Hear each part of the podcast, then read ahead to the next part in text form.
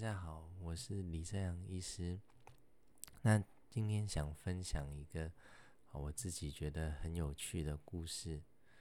那很多人可能有听过二十四个比例，那可能不知道有没有想过，如果当啊像多重人格或者现在叫啊解离性人格疾患。的人如果遇到了像呼吸睡眠中止症的时候，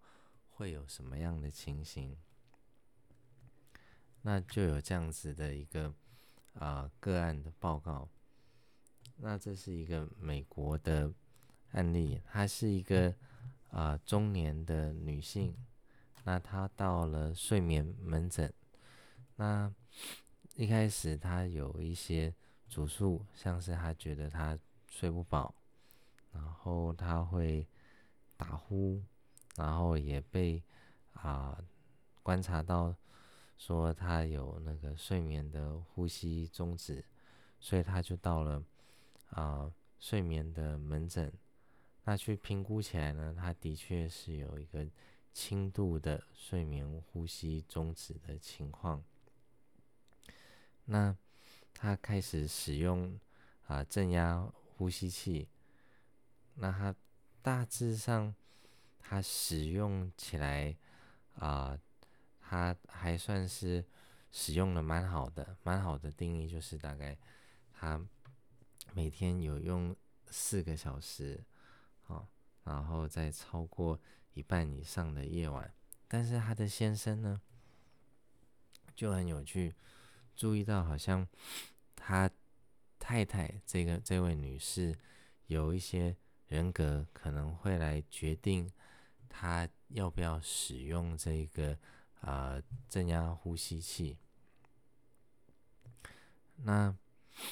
这位女士呢，她是有经过啊两位精神科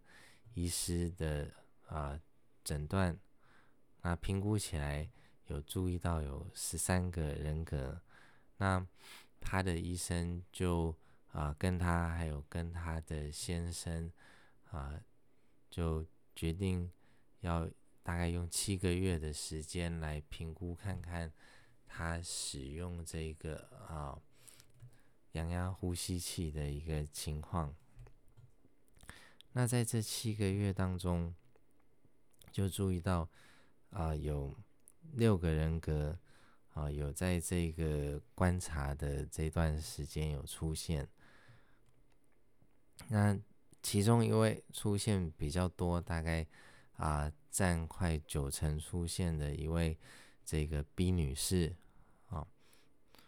那她是比较啊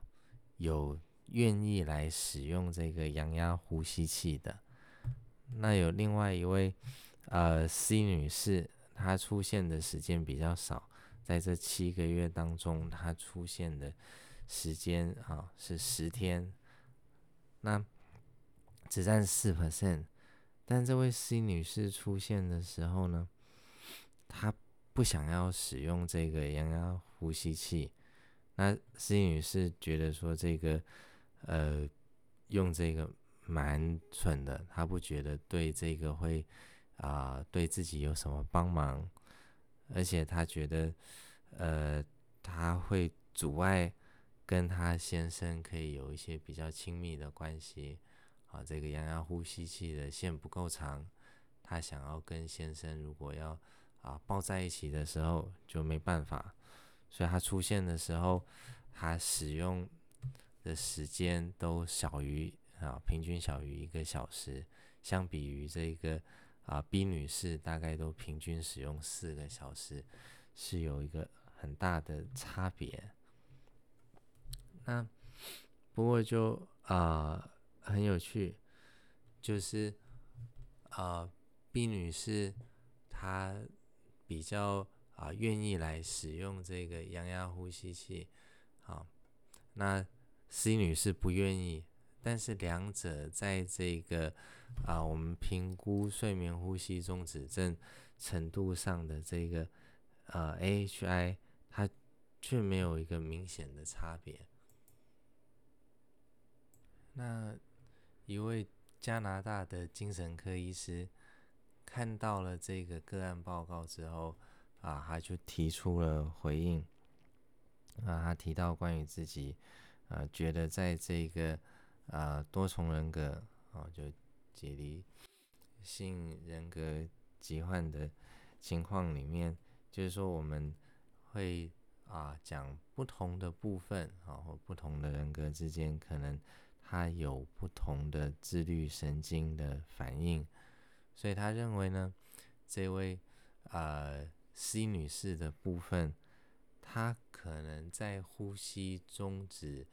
症的这个啊程度上面，是比这个啊 B 女士可能要来的轻微的哦，所以好像同一个人，但是在他不同的部分出现的时候，可能因为他不同的啊这个啊神经的反应。那会造成他的这个啊呼吸的情况是不一样的，啊，好像有两个啊，至少他们观察到啊不一样的这个呼吸的情况。那美国的医生看到加拿大的医生提出的一些想法之后，他们也回应啊，的确他们在啊看过他们自己的资料之后，他们也。啊，同意，也认为可能不同的人格、不同的啊自律神经状态，或者是大脑的额叶功能啊，都有可能影响这个呼吸啊中止症的严重程度。